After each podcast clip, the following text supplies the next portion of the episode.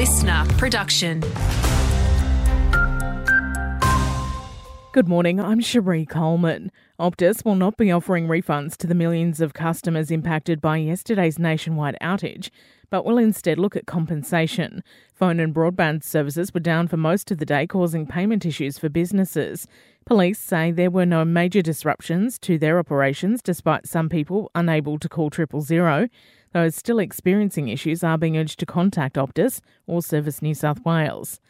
Towns and suburbs across the state most impacted by coastal erosion have been revealed, and it's not spelling good news for the mid north coast. According to InfoTrack, Port Macquarie has been identified as the eighth most affected area across New South Wales, and that will only continue to worsen down the line. There are predictions the town will jump into sixth by 2053. This information is absolutely critical for a home buyer today.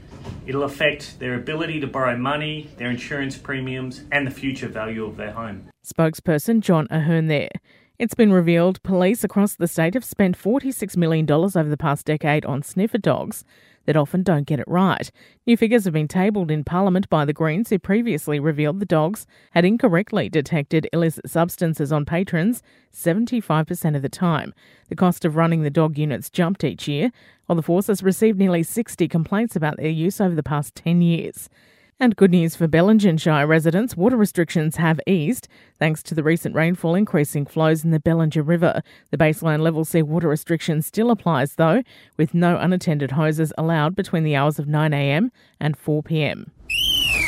Having a look at sport now with the forecast for a dry weekend ahead, Coffs District cricket sides should be able to play out full matches this weekend as the competition enters round five. Valleys will be looking to shore up their grip on top spot when they face Nana Glen, while Sawtell, who were the only side that managed to notch up a win in last week's rain affected round, will be at home to the Colts.